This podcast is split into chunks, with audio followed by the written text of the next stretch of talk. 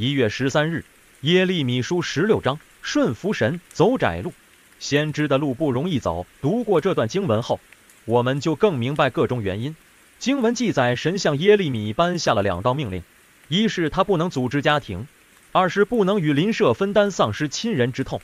前者是人生中最大的满足和喜乐，后者是人生中最大的悲痛。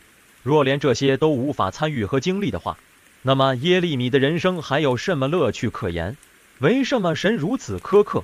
因为神要以耶利米为实物教材，向以色列人示范，让他们知道，倘若他们仍坚持现实的方向和路线是没有前途的，最终的结局就是被掳至外邦，成为列国的猎物。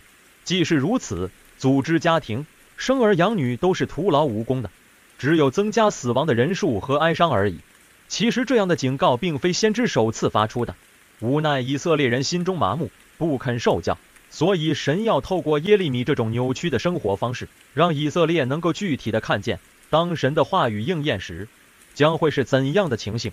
神加在耶利米身上的要求看来是过分严厉和苛刻的。然而，我们看见耶利米认同了神的立场，且以顺服来回应，并向耶和华宣认他心之所向。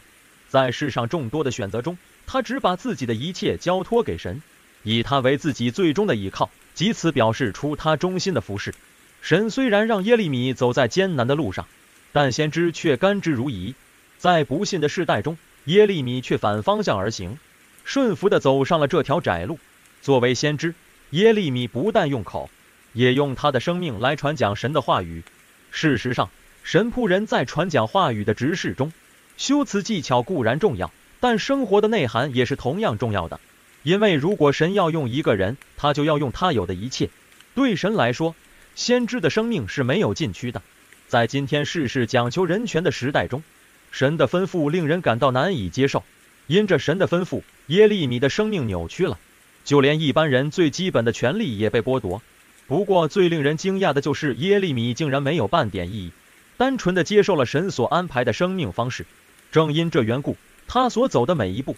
所传讲的每一句话都是震撼人心的信息。